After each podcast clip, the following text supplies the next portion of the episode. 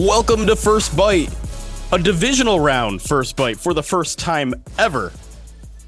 Our Detroit Lions preview podcast breaking down the second Lions playoff game this year. My name is Jeremy Reisman. I'm the producer over at prideofdetroit.com. You can find me at DetroitOnLion on Twitter with me, as always, to help break down this divisional round matchup.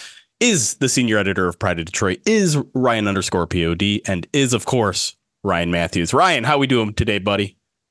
I'm doing well. I like a lot of these firsts. I like having firsts of podcasts. yes. Um, th- these are fun. I like these. We should keep doing these. Yes. Uh, I'm, I'm, hoping there's at least one. If there's two more in store, I don't know what's going to happen with yeah. my brain here. Yeah. But uh, if you, if this is somehow your first time listening to our first bite previews, uh, it is not just going to be us talking. In fact, it's mostly not going to be us talking, and that might be uh, a positive for some people uh, because we like to bring in a guest who has uh, a perspective from the opponent's side of view. But in this case, this guest has a pretty good perspective on both sides of the aisle here. Uh, he is the host of the Audibles and Analytics podcast.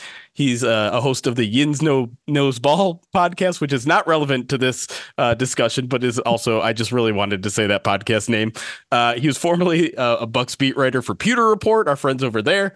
And of course, he is the writer for our Pride of Detroit Direct newsletter. Jon Ledyard is here. Jon, how's it going, man?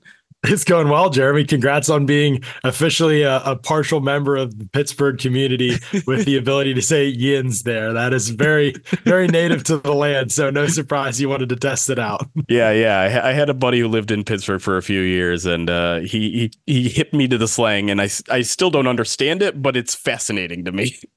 I don't understand it either. I grew up outside of Pittsburgh. I literally never say it, but I know it's common, so we used it in the name.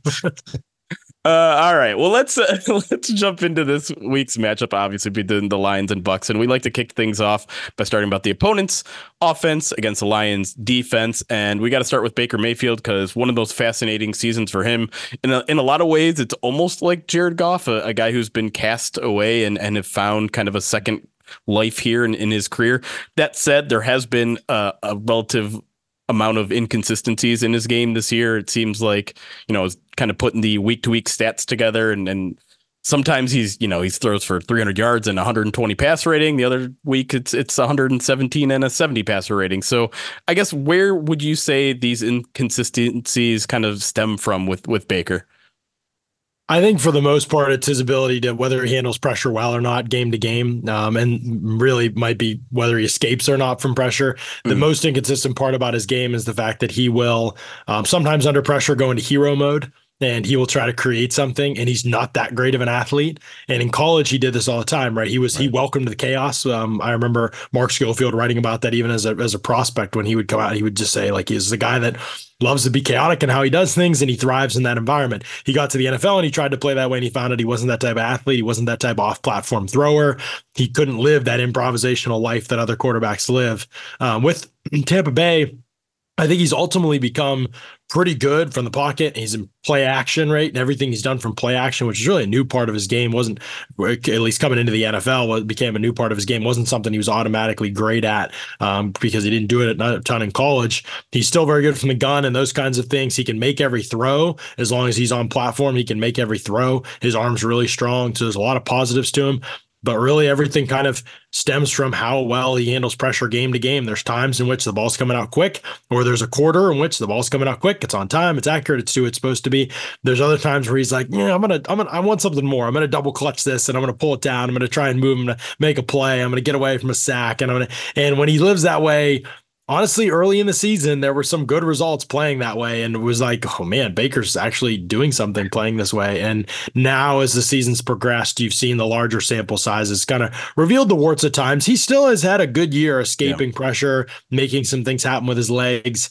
He's not really a great off platform thrower. Like if he gets outside the pocket, it's not really, he's not really a second reaction, second reaction quarterback to that degree, uh, but it's not totally out of his wheelhouse either. So he's basically a rhythm passer, uh, actually kind of similar to Goff in that way. Um, and probably the story of this game will be how the two of them handle pressure because both of their games can really fall apart in very different ways, but both of their games can just kind of fall apart in the face of that. Yeah, I, I find that interesting, Jon. And and looking at Baker's stats, I, th- I think what's interesting, you know, according to Pro Football Focus, when blitzed, I mean, clean 10 touchdowns, zero interceptions. One of the better quarterbacks this year against the blitz specifically. I, I know a lot of quarterbacks they struggle when it's under pressure and there's four guys, right? Like any any quarterback's going to struggle when, when you have that many guys that you can drop back. Um, but so to speak, I guess for this Lions defense, what what really is the way to to maybe get at Baker um, if if the blitz isn't really working so well? I think that they've got to win one on ones. The path for the Lions ultimately has kind of been uh, uh, you know Hutchinson being that good of a player. You know, I wrote that before the last game and talked about it on one of my other podcasts with Ollie Connolly. It was just like, man, if the Lions want to have a successful defense in the playoffs, it's probably going to stem from the fact that Hutchinson becomes the best player on the field. And it's hard to put that on one player, but ultimately, right now, they don't have like another answer necessarily. I mean, Brian Branch is a really good player. I think their linebackers have been solid this season. Alim McNeil coming back from injury is helpful, but they don't have like a difference maker as a corner. They don't have guys who I think like they don't have a collective unit really and at any level of their team that's like this unit's awesome you know what i mean? They don't really have that at this point in the season. Like they're solid like at times you know but it's some ups and downs ebbs and flows to their play. But hutchinson's the one guy where you're like just arrow pointing up every single week in the way that he plays. And so that's where i'd say like he has to really be dominant as a 1v1 rusher for them to be able to be successful. There's certainly ways of getting home with blitzes and pressures in this game but uh, and and Baker has been while he's been good against the blitz, it doesn't necessarily mean you know so far. Like if the Lions have a scheme that's that's right, if they have something drawn up that's uh, that that can challenge Tampa Bay's protections, the reasons they don't get blitzed a lot is a lot of time with just living in the play action game. Teams are hesitant to do that because if they're sending their linebackers, Baker's going to turn out have open windows over the middle of the field. So there's a lot of reasons why that hasn't worked that well uh, for teams this season. Um, Goff has has also been really good against the blitz, and so again, we're just kind of seeing this this the the, the parallel journeys of these quarterbacks mm-hmm. and skill sets of these quarterbacks. While they're considered very different in how they play, like their demeanors and how they play in some ways, there honestly are a lot more similarities probably than not. And so I think if Detroit's going to be really successful in this game, getting pressure with four is kind of a is overused at this point. Everybody's trying to get pressure with four. That's how everybody would like to live if they can. The Lions blitz rate has just really gone up, up, up the last couple weeks because they've realized that oh, we can't be that team. Uh, Hutchinson is our hope when that happens, and if we want to be able to get pressure now. Justin Houston looks like could be better. Not Justin Houston. Uh, um, James Houston. James Houston, yeah, yeah. I'm getting my Houston edge rushers mixed up. I've done um, it before too. Yeah, his eminent return could be really helpful because he's. I think they never really found a guy, right? They tried yeah. Bruce Irvin, they never really found a second guy um, that could even create like one v one at all. And and Houston definitely has that capability. Um, so the matchup within the game is going to be all the one on ones on the, line, and I think in how those guys, how whether those go in the Lions' favor or not, and that's I think where this matchup gets so intriguing to break down. Well, yeah, and I kind of want to get into a couple of those one-on-ones because on at the tackles, that's where the Bucs' offensive line is obviously at its biggest strength. Like Wirfs, I think has the second best PFF pass blocking grade, and so him going up against a, a, a fresh but also very uh, inexperienced James Houston seems to maybe probably favor Tampa Bay, although maybe who knows about fresh legs in January? Someone who hasn't played in, in four calendar months, um, maybe that has some sort of advantage. And then I'm just kind of curious as your thoughts on, on Hutchinson's chances at, at, at you know, he's not always going to be lined up opposite Goedeke, but that's probably going to be his most common matchup. So how, how do you like the matchup there? Last time they played, uh, they matched up 14 times, Goedeke and um, Hutchinson, and Goedeke really won the matchup, which shocked me. I did not think that would be the case going into the game. I was really surprised. Mm-hmm. Uh, it was kind of Goedeke's like biggest game at that point. He was a terrible left guard his rookie season and has become a very good right tackle, like very solid right tackle, I would say. He de- he dealt pretty well with what Hutchinson brings to the table because at the time I think Hutchinson was really figuring out what's his go-to moves. And you know, not to get too in the nitty-gritty, but I've talked about pass rushers and the four pillars of pass rush athleticism kind of being my guide as I evaluate and scout pass rushers. One of those being burst off the ball, speed up the arc, bend or flexibility at the top of the arc, and then how quickly you change direction. Those four things. If you don't have those as a pass rusher, at least two of them usually, it's really hard to be a great prospect, I think.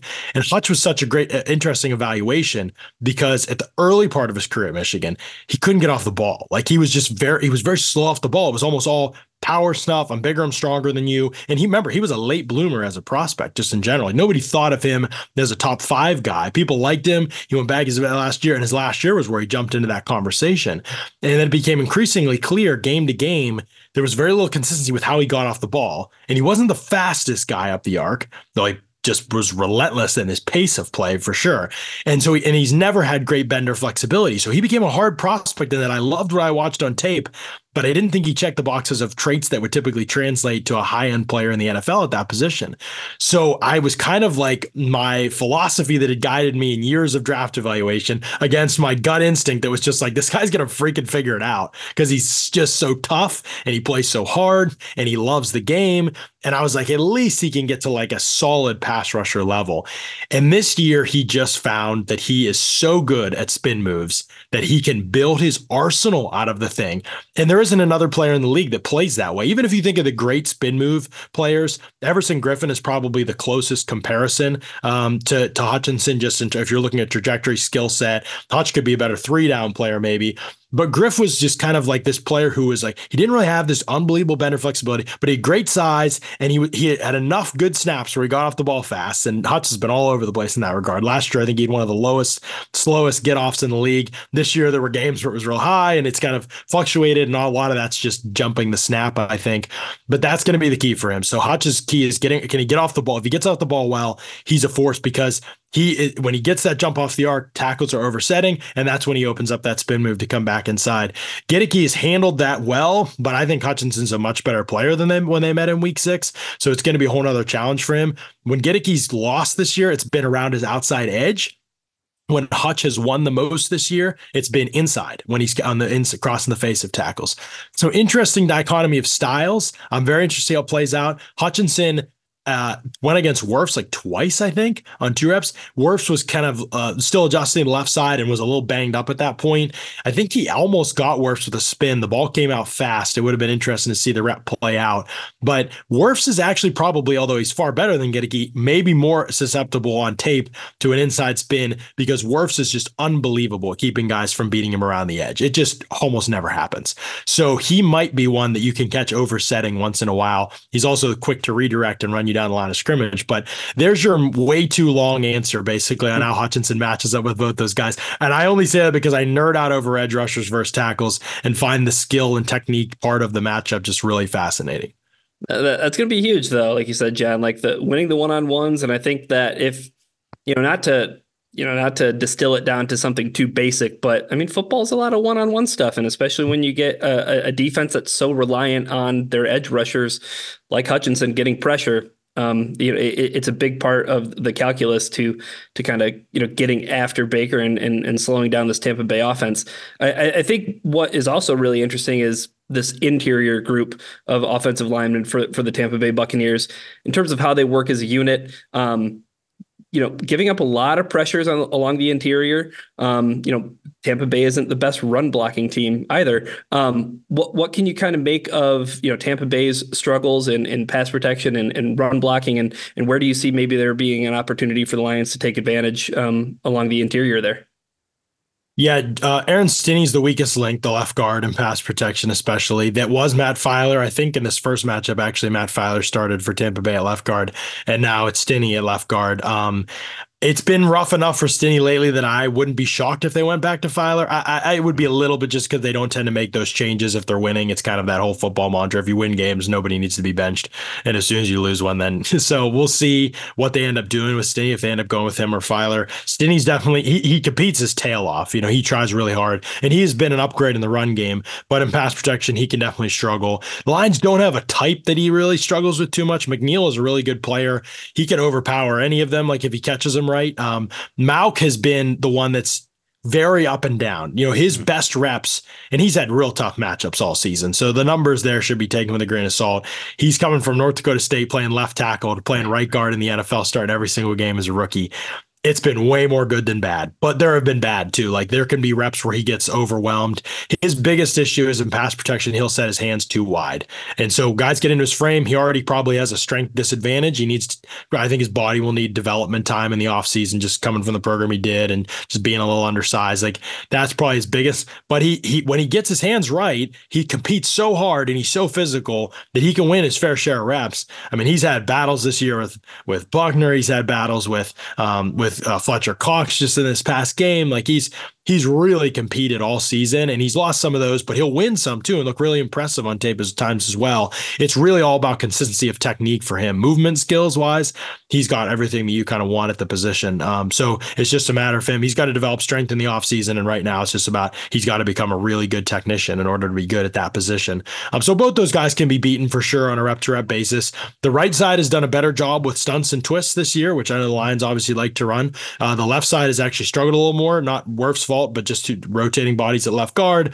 And they just haven't quite been on the same level all the time and communication and passing off those players. So that would be the side I test more with the stunts. The other interesting bit is that John Cominsky gave Luke Goedeke uh, actually a hard time, harder hard time than Hutchinson last game. The the bull rush really was something that Goedeke wasn't quite prepared for. So he'll be more prepared for it. Um, both Goedeke and Mauck are, are are dogs. Like they're the kind of guys that you want. Actually, everybody in the Bucs. Jason Licht doesn't draft offensive linemen unless they'll get after it. um, so they'll all compete like that. Um, but I would be really, I'm just it's watching Goedeke play is always fun because there's a physical edge to everything that he does, and I think Cominsky brings that as well. So those two, if they tango, could be a fun matchup. Um, and I think Benito Jones actually, I don't know where his status is for this, but he actually had a good game last time they played. Yeah. I don't know if he's in the mix that much with some of the guys that are back, um, but I think he could be. he was one that had a, a decent game last time they played, I believe. Well, we, we kind of touched on the run game a little bit, and you know, by by the books, by the the the stats, it seems like an obvious you know edge here in, in the Lions' favor. You, know they've been a top five run defense all season. Bucs have been a bottom five run offense most of the season. I know they've they've played particularly better recently. Um, is that kind of how you expect that matchup to play out? And if so, are the Bucs just perfectly happy just being like, all right, we'll throw it 40 times this game, or are they going to be a team that's committed to to the run even if it's not working right away? They should be happy and content to throw the football. Um, you guys have watched the line secondary. It's been a, little bit of an adventure. Oh, yeah. Um, yeah, we get it. Yeah. yeah. yes. No.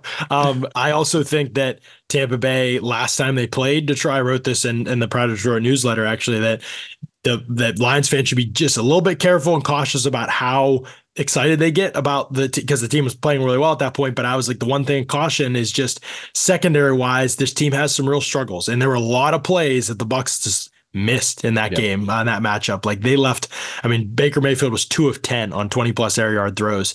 And so uh, he, in some of those, I mean, Trey Palmer should have had 150 in this game for the Bucs. The Lions. Now, Branch didn't play. Will Harris did play. So that's a big swing right there to zone itself. yep. Um, just addition by subtraction. But anyway, I think that that is a big part of the matchup, obviously, because Branch is their best player in the secondary. Chauncey Gardner Johnson also did not play in that one. Uh, that will be an improvement and help for them too. Um, so it will be a different matchup. I think also Palmer's just even better, and Baker's playing. That was probably Baker's worst game of the year was against Detroit, and I think some of that was just things Detroit did, but I actually felt like the offensive line played well for Tampa. A lot of it was just Baker's missed throws that he that he that he had at times. Honestly, he's missed this season. He could miss them again in this game. I, I don't know. He's not been a great deep ball thrower this season. He's had games where he's been, um, and his career says he's fine at it, but it's been inconsistent this season.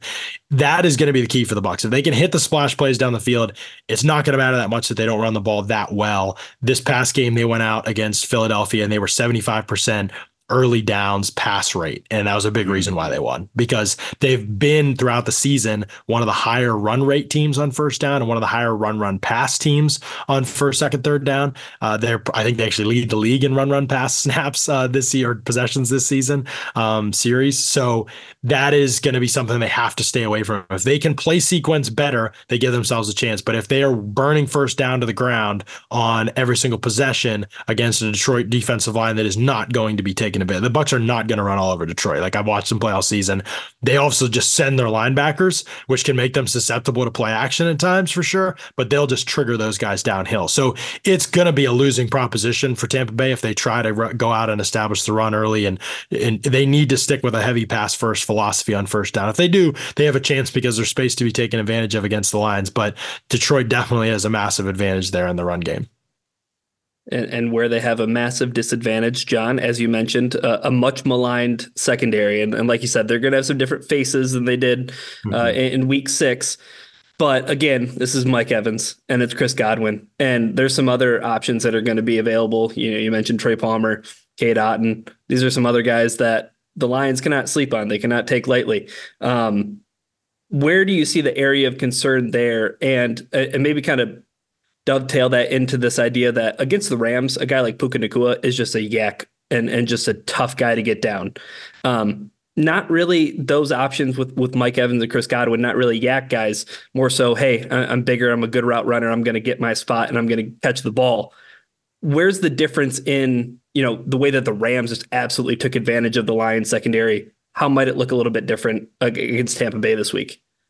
Yeah, that part will be different. Um, this is a pretty aggressive passing attack. They will throw the ball down the field a lot. That doesn't mean they throw nine routes all the time though. It's not necessarily that, but they'll throw deep crossers. They've got lots of they've got leak in their in their package. They're going to throw a lot at you concept wise. You're not going to watch them and say, "Oh, I see the same route." Con-. This isn't the Bucs of Byron Leftwich Bruce Arians. Like this is a lot of different route concepts, a lot of different spacing. They're going to have a couple new things every game. Um, Dave Canales has been very innovative, very aggressive with the passing attack. They like to get lots of guys out in the pass in the in the pass game as well. They're not going to necessarily keep a ton in to protect. Um, if you look the last couple of weeks of the season, I bet amongst across the league they had five protection more than anybody else. So mm. they're gonna. So if you blitz, they're basically like we got a guy to get the ball out to. So they feel pretty confident in their hot game, and they feel like that Baker's going to find one of the eligibles and somebody's going to get open if they give him enough options. So they've been pretty successful spreading the ball this season and and uh, working from the gun.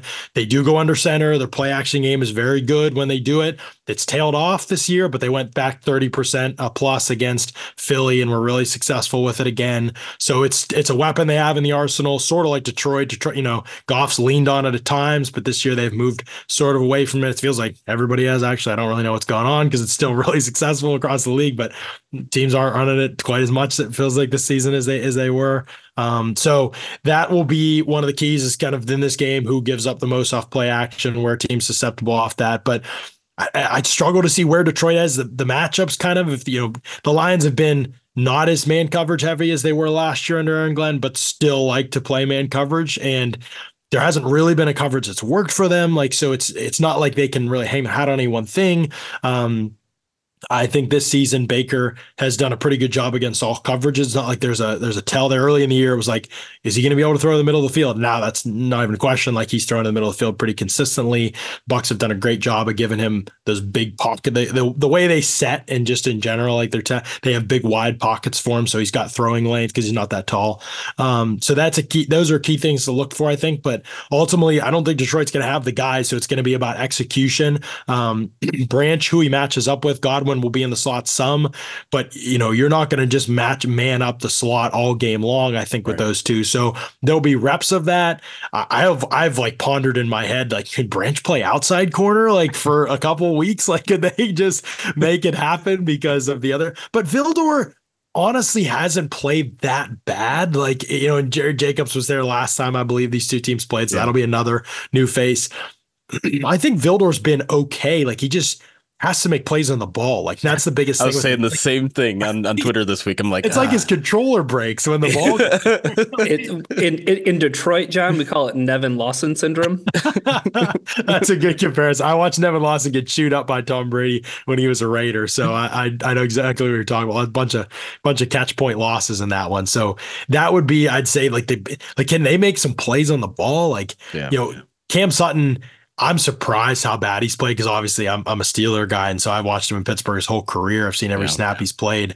I'm surprised it's been this bad. I don't remember it ever being this bad in Pittsburgh. And I, I was even trying to figure out schematically why that is. And it just feels like like the double moves like all year. Like he's letting guys behind him. He's he doesn't look fast at all. Like, I mean, it's it's been a real mystery why that one hasn't worked out. And obviously not having Moseley is hurt. So I, I really don't know what the answer is for Detroit coverage wise. I tried to write early in the season, like maybe they should do more of this. And then they did that. It was bad. And I was like, I don't know. But they they need Kerby Joseph to take the ball away. And that's yeah. when they're at their best. Like they need to force turnovers. That's it. I mean, they need Branch. They need they need some of these guys to take and having Chauncey Gardner Johnson with that helps, but they need to get one or two from Baker because it's hard to believe they're gonna totally shut down the passing attack of the of the Bucs, and they need to get Baker to make one or two mistakes. Baker's had 25 turnover worthy plays this season. Like he has to put the ball in harm's way. He hasn't been caught that often, only 10 picks this year, but he will put the ball in harm's way once or twice almost every single game. And so you have to take advantage of those opportunities, I think, if you're Detroit. Man, the more we talk about this matchup, the more I realize that there are going to be so many more different faces that the Bucs are going to have to face because we, we didn't even mention Ifeatu Melifonwu and, and how no, well he's yeah. playing too, and he's right. going to get a, a plenty of, of looks in the secondary too. So it's it's going to be fascinating. You know, the, it, like you said, on the surface, it looks like the Lions held up pretty well. Uh, in last matchup, they they only hold them to six, held them to six points. But as you mentioned, uh, I think we all remember some of the big shots in that game that that probably should have been that that weren't in it. Um, so could look a very different and for for total different reasons. I mean, Baker's also obviously playing a lot better, as you mentioned as well. But let's take a break. We're going to come back and then we're going to flip it around. We're going to talk about the Lions offense going up against this Bucs defense when we come back here on the divisional round version of First Bite. We'll be right back.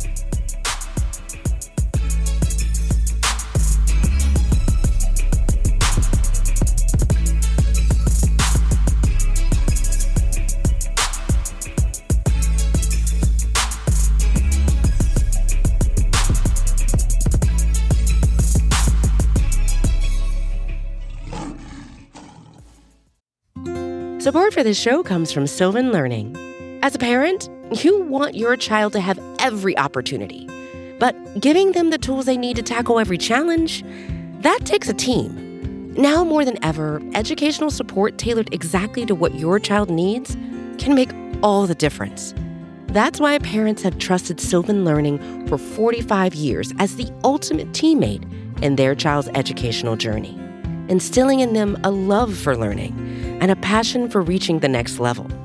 And Sylvan's Insight Assessment can identify gaps in learning and areas that could be of concern for your child. It's a 360 degree view into your child's learning that you can't find anywhere else and helps ensure that your child didn't miss something in school that might put them at a disadvantage in the future. And right now, it's the best price of the year at $29. Go to sylvan29.com to learn more and get your child's assessment for only $29. That's S Y L V A N 29.com.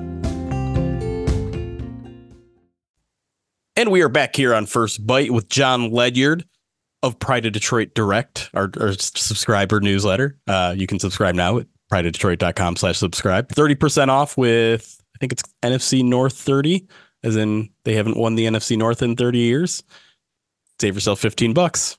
Is that what that really is born out of? Yeah, of course it is. It's very clever. I'm, ha- I'm happy for the discount. all right, all right. You don't. Next year it'll cre- be one, right? Next year the discount will be one. yeah, yeah, yeah, You you got to get it now because save twenty nine percent. Um. All right, let's get to the Lions offense going up against this Bucs defense.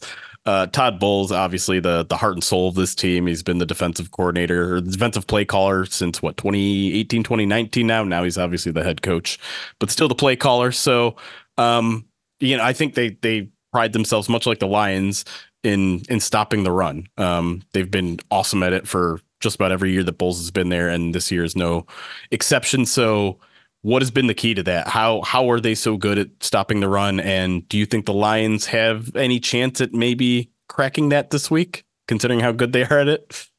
Yeah, they definitely do. Um, you know, they've been good at stopping the run for sure, but a lot of it's that nobody runs the ball on him because you can throw on him. So that's been some okay. of the struggle sure. with them this season. Um, they, they have bodies to stop the run for sure, but they've been figuring out who's playing at linebacker next to Lavonte David. You know, Devin White playing a smaller role has helped the run defense a lot because mm. he's not very good. Um, and so uh, KJ Britt's been a big upgrade there. Um, however, Devin White is still going to be in the mix here. And so, you know, he still plays. I think he played last game, but he only had one snap against the run because the Philly was behind. And so it was kind of like time for him to go into the game. Then he blitzes like crazy when he's in the game. Um, he is a very good blitzer because he's kind of like point him in a direction and just have him go as fast as, as he can. And that's kind of what he does.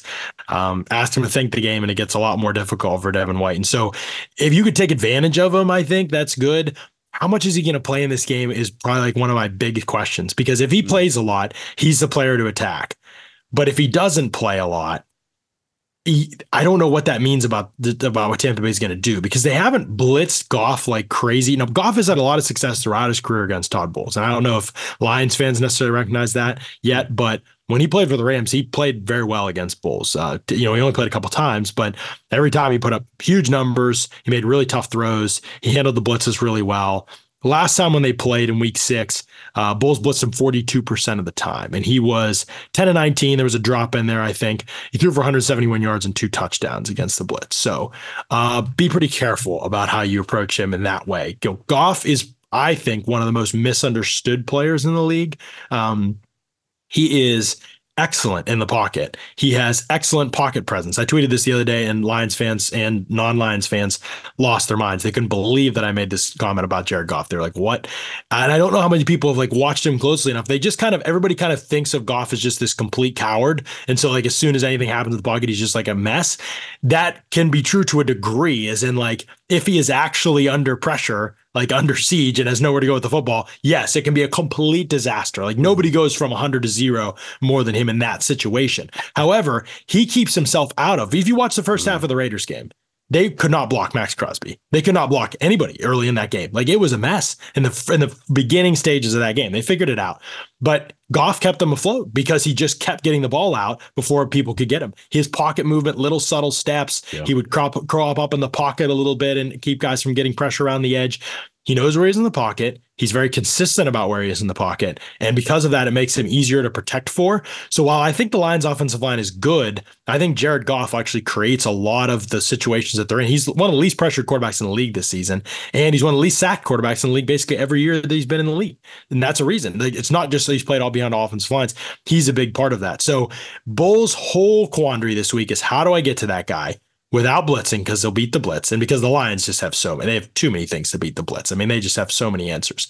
How do I get to that guy without blitzing like I just did to Jalen Hurts? Like Todd Bowles just had the game of his life. Like he wants to blitz at the highest rate in the league. The Eagles couldn't do anything against the blitz. They have absolutely zero answers in their scheme. They had no nothing they could do whatsoever. So Bowles just went crazy. So can he dial it back from that and have a much more measured, different game plan this week? Because nothing he did against Philly is going to work. That doesn't work against a team like Detroit. They're way too well coached. They're way too uh, co- cohesive as a unit. Goff is just way more quick in terms of how he makes decisions. They've got more answers in their concepts. It's never going to work. So he's got to dial back what he does and get pressure with four. That hasn't been a very successful approach for Tampa Bay this season. They're actually not one of the higher pressure teams in the league, even when they blitz, and they blitz at one of the highest rates in the league. So who wins the 1v1s? Can Calijah Kancey be make a difference? Last time they played, Kancey, I believe, was his first game, I think, coming back from injury. He was actually pretty pretty solid in that game. But it he's been even better. Like he was one of the best players in the field against Philly. Can he make a difference? Vea is who he is, but there will be a couple reps every game where he gives you problems and condenses the pocket. They don't really have a great edge rusher. Um, Shaq Barrett has fallen off a little bit. Uh, he's just really good all around player still, but not a great one v one rusher. Um, Sewell and him, that matchup, I'm not going to get too into the details with you guys because we'll be here forever, but that's a fascinating one. Sewell is not necessarily the greatest technician in pass protection, but he is just so overwhelming in terms of his traits. And Barrett is the opposite, all technique, and has really no physical traits. That's why nobody ever thought he'd be good. Um, he's his body doesn't look like an NFL edge rusher body really, but he's found ways to be successful because of technique and mental processing and stuff. So very interesting dichotomy of styles there, similar to the right side for uh, Tampa when Tampa Bay's on offense. And then on the other side, it's been Joe Tryon some. It's been Yaya Diaby uh, lately has been playing much better. He's not a great pass rusher. He's just kind of a good all around player. He doesn't have a huge arsenal or anything like that as a pass rusher. So we'll see. I think the Lions have the advantage there one on ones, but I'm really interested to see how Kancey challenges those guards who have been good this season, but Jonah Jackson can get beat in pass protection. Like there's options there for them. Um, and I think Kancey could, be, if he can be great, it's the difference maker for the Bucs. If he isn't great, they won't win enough 1v1s, and the Lions will probably have uh, Goff very comfortable in the pocket. Yeah, and I, I, think John, what what might be the most fascinating part of this this matchup to go back to to what Jeremy started with in terms of the Lions running the football, right? I mean, like this was the the the low point of the Lions season when it came to running the football. 40 yards was by far their lowest total of the season because they effectively had to abandon the run. You know, David Montgomery gets hurt in the second quarter. Jahmyr Gibbs was inactive with an injury. You know, Craig Reynolds is leading the way with 10 carries. Um, but with Tampa Bay's defense, you know, being predicated on, yeah, we, we can stop the run. We love to stop the run. It's not like they've been immune, right? I mean, they've given up 130 plus yards uh, to, to five teams this season, um, or, or in five instances, twice against the Carolina Panthers. And Lions fans know all about the Carolina Panthers' ability to run the football all over teams. Um, what what I find it's long enough in the past, Jeremy, that we can right. we can we can celebrate other things. Picking at um, over a year old wounds. Yeah, it, it's hardly a scab. Um, the the thing I found interesting, John, kind of digging into the stats, um, a lot of zone running for for teams that had success against the Tampa Bay Buccaneers. This Lions team, I mean, it's so diverse, right? I mean, they have all these different kinds of run styles, zone, gap, doesn't matter, whatever. Um, do you see that do you see an opportunity for this Lions offense to just move the ball at will and and play off the run game and let Goff just you know eat when it comes to play action and, and, and doing some things because I feel like 20 points th- there's some there's some meat left on the bone from week six. Yeah, because Jahmyr Gibbs, he's that good. I mean, people don't understand, I think, because he hasn't gotten enough carries but he might be the best running back in the NFL already. And I know people will balk at that and be like, oh, so and so's done been doing it for longer. But tell me who's harder to tackle than Jahmyr Gibbs. Tell me what his weakness is as a running back because his vision's outstanding. If nobody could pick on that, they run every concept in the book and he runs them well. So what is he bad at? We know he can catch. He makes everybody miss. He breaks tackles. Nobody runs harder. His acceleration is the best in the league. Like I don't understand. Like, to, I was the biggest Bijan Robinson fan on the planet coming out of college, and I'm like, not sure I'd take him over Jahmyr Gibbs if you asked me who I'd want for the next five years. Like, I, huh. he is that much of a difference maker, and very few players move the needle enough at running back to be that much of a difference maker. But because he is the way that he is, like, it's it changes the whole thing. He didn't play last time they played. If Detroit doesn't run the ball better in this game, I'll I'll hang it up. I'll quit because that's how good I think he can be and how much of a difference I think he makes. So they'll run the ball better Tampa Bay's got to stop it from being out of control, I think. And that ultimately could be a huge part of this game because the Lions aren't going to get away from who they are, I believe, as a team that will run the ball on early downs, they'll run the ball on third and long, they'll run the ball on second and long. Like, and guess what? It's worked for them. They've been really diverse in their approach, their concepts. They get teams into um, light boxes in those situations. I mean, sometimes it's just automatic, but they feel like if we get you in a light box, you cannot stop us when we run to the right because Sewell's that good, um, just overall, and Ragnow's that good on the move, uh, moving out to the right. So they just have a lot of ways to attack you in the run game. Their backs are all very good. I was clamoring for more Craig Reynolds, and then I just realized David Montgomery's just awesome. Like he's just such a stud all around player, and he's the yeah. heart and soul, and you need him. And but Reynolds is great, and so I mean, last game he obviously sent Carlton Davis to an early grave, and so like th- this is going to be like all those guys can play but Gibbs is just a total difference maker. I mean, it just gets lost because they have so many other weapons and he doesn't get a million carries, but he is a special, special player in this league. And I think people have compared him to Jamaal Charles. I like it. I think it makes complete sense to me. Hopefully, he avoids the injuries that plague Charles, but he is just um, he's an awesome, awesome football player. And any way you use him, he's been successful this season.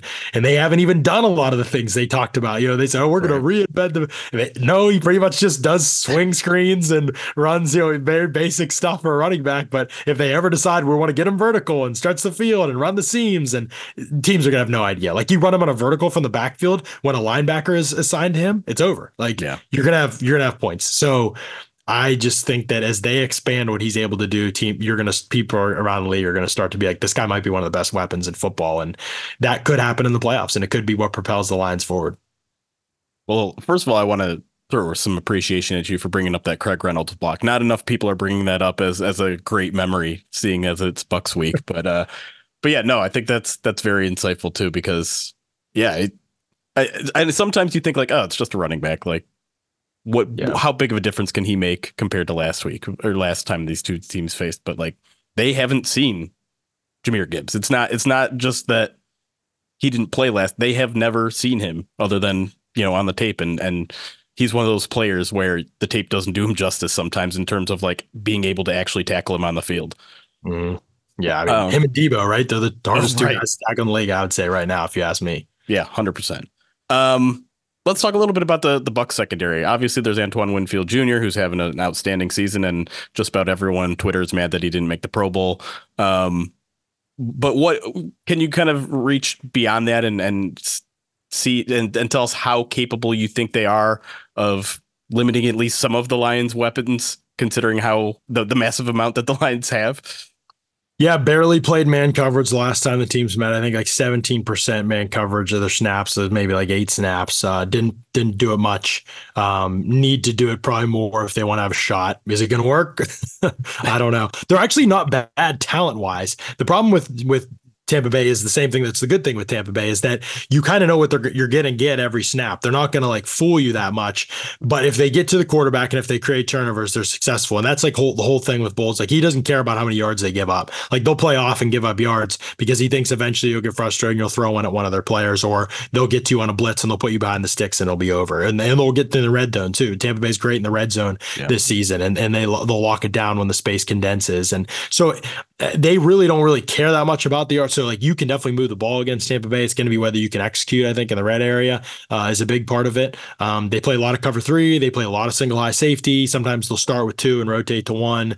Um, so they're you're you're not going to get a lot of physical bump and run coverage, despite the fact that both their corners were press man corners in in in college. I've never quite understood why they don't do it more. Both corners have publicly said we'd like to do it more, and it just never really happened. But they both resigned in Tampa Bay, so I you know look, uh, it's it's on them at this point. But Bowles can be um, the most exciting DC and the most frustrating DC, hmm. um, obviously head coach, but defensive play caller right. um, week to week. You, you, you get a game like Philly where a team has no answers and every blitz hits and you get a free runner all game and it looks so good. You're just like, wow, this guy's a genius. He's so aggressive. He gets after people.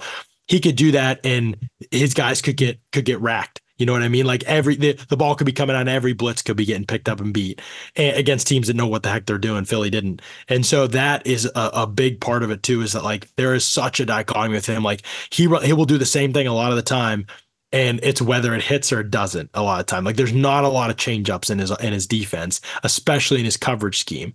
He has pulled him out at times, won a Super Bowl with one of the best game plans I've ever seen.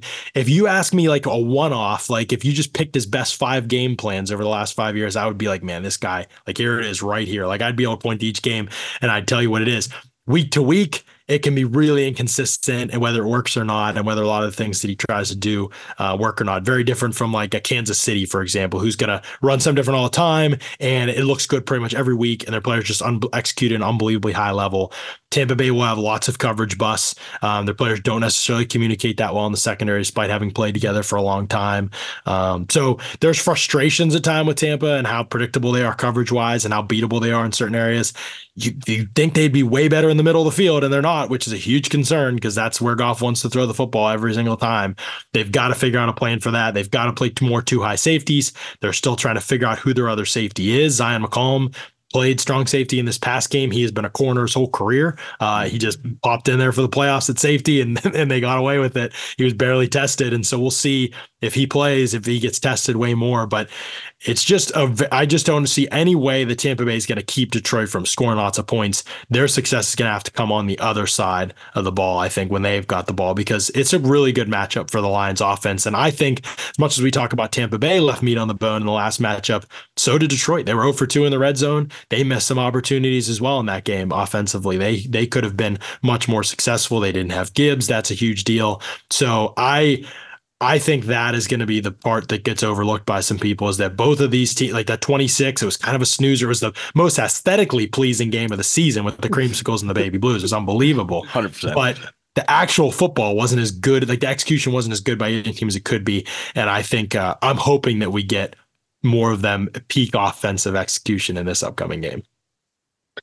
I, I think John too. You mentioned the um, just the turnovers, right? Like like if you can force Baker into a turnover or two, I mean that's going to change the complexion of this game. But the, this Bucs defense, I mean they got off to a torrid pace. They had ten takeaways through four games, and then it just kind of plateaued. It was I think it was 16 takeaways over their last 13 games. So like what was the recipe for the hot start? Was it just a, a, stroke of luck? And is this a team that really doesn't force turnovers? Because we've seen the way to beat the Lions offense is to you know, mm-hmm. pressure Jared Goff, get him to fumble the football, get him to make a bad decision and, and throw a ball that he shouldn't throw.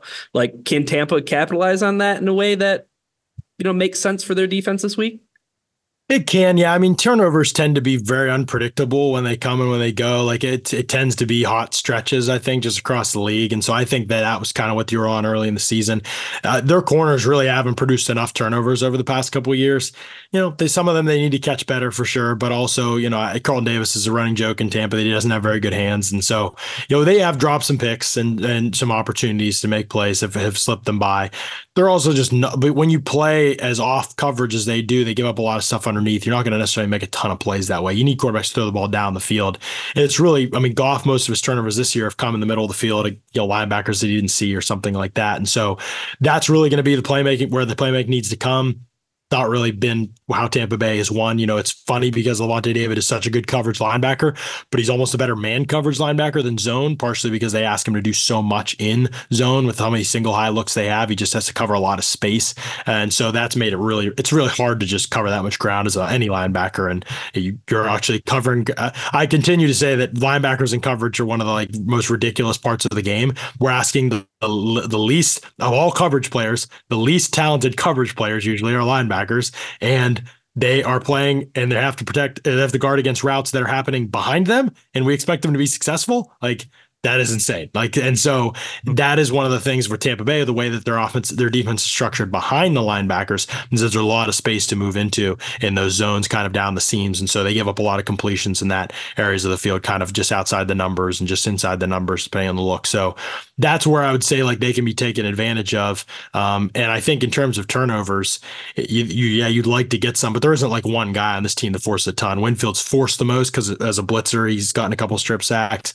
That's the best path for Tampa Bay is still getting what the blitzes you send. Can they hit and can they can you create a splash play? Um, they haven't created a ton outside of when they've blitzed and when they've created splash plays that way. So yeah, they're gonna. I mean, that was that's gonna be huge for either team. That goes for the same in any game I think that you play in. Uh, uh, Baker's turnover per worthy plays percentage is a little bit higher than Goff's this season, but you know we've seen Goff do it before. We've seen him have the unravel game at some point, and I've actually been a huge proponent of Goff. Jeremy knows is reading my stuff every week that I write. Yeah. I'm always like, man, people misunderstood this guy. Like he's the elite quarterback. No, but he's a, just a very good quarterback. Like, and so, and I think that a lot of the time people are looking so much for the sexy out of structure guy. Like you could see it last game, right? Like right the game is happening. Goff's playing great. Nobody says a word about Goff. As soon as he had the one play where Aaron Donald had him in the grass and he threw yes. the ball back, and like it was a bad play, but everybody on Twitter loses their mind. They can't wait to take their shot. And I'm always just like, what about all the good stuff he did? What about when he ripped that dig route to Josh Reynolds?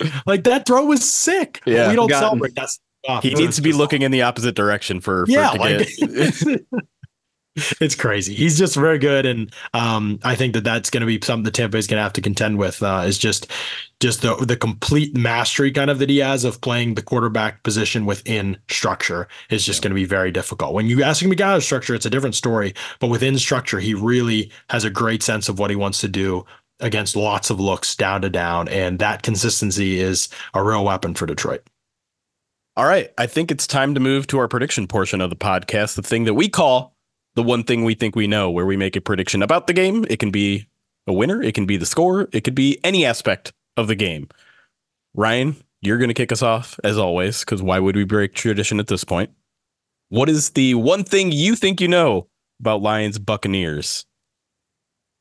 I think the one thing I think I know, based on some uh, pretty quick research on my part, um, I think the Detroit Lions fans force three false starts. Oh, the Tampa Bay Buccaneers. I like week. it. Um, I mean, I don't know, just it's got to be rowdier than last game, right? Like I know that Maybe. the atmosphere, um, you know, was so great. It, it can only get better, right? Um, so that that's where the one thing I think I know is uh, I think the I think the crowd at Ford Field forces at least three false start penalties.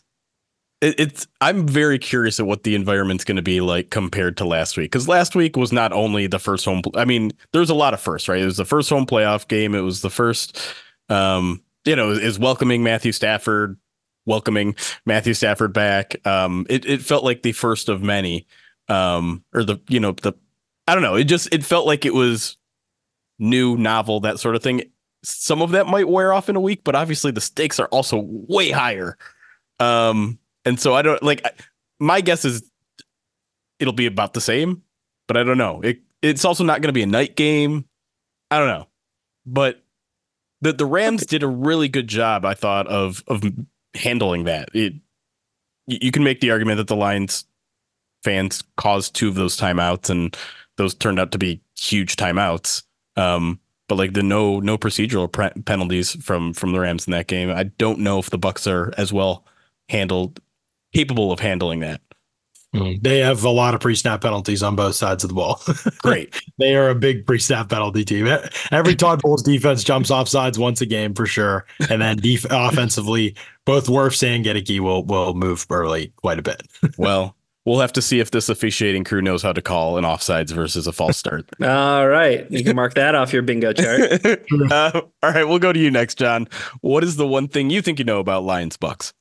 Uh, the one thing I think I know is that Laporta and Lavonte David matchup is going to be the best one to watch on the field. Uh, we haven't mm. talked about it yet. I know this yeah. isn't necessarily like a prediction of a result, but I had to just get this in because last time they mat- battled, one of the best individual matchups of the season, any game that I've watched this year. Like it was just awesome because both players are elite. Like Lavonte David, I said this when he got didn't get picked again for All Pro or Pro Bowl, like um, then Bobby Wagner did, and I said like I said they're not playing the same sport. And I didn't mean Bobby Wagner doesn't belong on a football field field. That's not for me to decide. But I would say, like, if you watch Bobby Wagner each week and what he does, Seattle can't do anything defensively because he can't do anything in coverage. He doesn't do it. Like he just literally exists in the middle of the field and that's it. And right. anything you ask him to do, he gets torn apart. Lavonte David is like outside against Philadelphia, covering Dallas Goedert on like vertical routes, like down the field. Like he's playing corner. Like he has yeah. corner snaps this year. And so he's just a totally different animal. He's a valuable player on a level that Wagner just isn't and hasn't been for years, frankly. But nobody really knows football, I guess, so they don't vote him that way. But he, I'm very testy about the whole Lavonte David thing. He is an unbelievable player and an unbelievably well-rounded player. Um, and so, yeah, he th- that matchup against Laporta, I think Laporta was targeted six times. I think he caught three of them. They're almost all contested. Yeah, it was just like that. Yeah. Laporta got his wins. David got his wins. There was a bunch of routes they weren't thrown to, and they were just battling it out uh, like 1v1 all game. And it was just awesome. And it harkened me back to David against Kelce in the Super Bowl and David taking Kelce away and the Chiefs, you know, not being able to be successful because it was like a big thing. And so how that matchup goes, because I, I I thought Laporta, I think everybody who's read my stuff knows I thought Laporta was tight end two coming out of the draft behind Kincaid. I was a massive fan of him. I said he was closer to tight end one than tight end six, where people had him. I think he could be the best tight end in the game eventually. There's no real weakness there. Um, so that matchup of uh, the old head against the young buck uh, mm-hmm. is just like absolutely appointment television to me. Nice. I love it. Um, and it's so fascinating to me because yeah, love, I, have been a huge fan of Lavonte David and, and for him to be so good. And yet, as you said, the Bucs not so good at defending up the middle. I don't, I don't understand how to circle that square. It doesn't make sense to me. The scheme is just very predictable defensively. So teams know yeah. what's going to happen. If they can pick up the blitz, they know where to attack. And that's, that's kind of hurt them a good bit. All right. The one thing I think I know about this game, and I'm going to make it very simple. I think the line is too high in this game. I think a six and a half point favorite for the Lions is is too high. I think I think the Bucs are going to get theirs on offense. I think the Lions are going to get theirs on offense. Um, but to me, I, I just the Lions haven't blown a team out since the Broncos game, I guess. And it just I, to me, it just they're not playing as well as they did at the beginning of the season. They're not playing as bad as they were in the middle of the season, but I just this doesn't seem like a matchup where there's an obvious tilt to the Lions. I, th- I, think both teams should be able to throw the ball fairly well. The Lions have obviously a much better chance at running successfully than the Bucs do, but I don't think they're going to see it. Like I don't, I'd be very surprised. I don't think they're going to get held to 40 yards like they did last time, like like John. But I also don't think they're going to rack up 120. Like it's it's there's going to be a middle ground there, like 80 maybe. And is that enough to make a huge difference and have them win by a touchdown or more? I don't think so. I think this is going to be a, a three, four point game. I'm still picking the Lions to win. So if we want to call this a, a, a parlay here, I'm taking I'm taking the Bucs plus six and a half, and I'm still taking the Lions money line here. But this is the most I've talked about gambling on a podcast before for someone who doesn't gamble on sports. Um, I, am just I'm a little bit surprised by how that how big that line opened at and the fact that it stayed that high. So that's the one thing I think I know about this game. Thoughts, Mr. Gambler Ryan? Go Lions. All right. Before we get out of here, we got to give John the the mic one more time to let him promote his stuff, where they can find you, all sorts of content that's available via you. Uh, take the floor. Where where can they find you? Well, none of this is going to make much sense to people, but I do this part time now. I used to do it full time, and now I do something else full time, and I do this part time. It doesn't. It's not going to sound like it when I talk about all the different things that I do, but yeah, I write for the Pride of Detroit newsletter. I write for Arrowhead Pride, like that newsletter as well for SB Nation, and so I'm talking writing Chiefs and watching tape on Chiefs and Lions each week. Write all 22 reviews on those, as, as most of you probably know. Um, I do an Audibles and Analytics podcast. It's a subscriber podcast on my Substack. Uh, it is like five dollars a month or fifty dollars for the whole year. It's like as cheap as I setting as I could make it on Substack. I think basically, um, and it's just like basically on there. Like I talk once a week about the Bucs on the podcast, and then once or twice a week, Ollie Connolly. If people follow him on Twitter, he's unbelievable football mind. We talk NFL big picture stuff. So we did talk about this matchup today on a podcast that went up. We talked we talk about each team in the offseason as well, long term, what the outlooks are and things like that. So uh, we'll do that as well. And then yeah, if there's any Steeler fans for whatever reason in here, Yins No Ball podcast podcast a couple times a week with Brad Spielberger of PFF. We break down the Steelers pretty in depth. So a lot of different stuff. I don't know how much of it's going to be of interest to Lions fan, but the Audibles and Analytics NFL part of it, if people like the league as a whole and knowing what's going on and lots of draft talk, uh, that'll be a good one for them. I didn't, I didn't realize you did that with Brad. Uh, he's a Bears yeah. guy though, isn't he? What's what's he doing talking? He is a Bears guy. He's moving to Pittsburgh here in the near oh. future, um, as his wife finishes her uh, medical residency, I believe, and so he's gonna be moving to the area. But also, we've been friends for a long time. He does Pittsburgh radio every week, and so oh. when I wanted to start a Steeler pod, I just asked him if he'd do it with me, and he was like, ah, "Heck yeah, let's do it." That's awesome. Brad's great. He's been he's been yeah. very kind to Pride of Detroit over the years too. So um, that's awesome, John. Appreciate you making even more time for us because you do a, a phenomenal job with the newsletter. And I, I again, I, I, anyone who doesn't subscribe to the newsletter yet, I, I do. We put a lot of heart and, and soul into that thing, um, and and it's going to continue through the off season as well. And we'll we'll kick right back into uh, our current format when when the regular season starts again next year. So, um, John, appreciate the time. Ryan, appreciate your time too. I don't know if I say that every week, but I appreciate your time as well. You're welcome. Thanks, Sherry. Appreciate you uh, proofing my way more than 750 words each week for the newsletter. oh, dude, it's it's worth it. It's worth it just to read it before anyone else gets it. I, I feel special in that way. Um, but thank you all for listening as well. Uh, we'll be doing a post game full pod probably since it's not a eight o'clock game, thankfully, and uh, we'll do Madden Sim on Saturday morning, all that sort of stuff, fun stuff. Make sure you're following us on all the socials, Twitch, YouTube as well. But until next time, it's chaos. Be kind.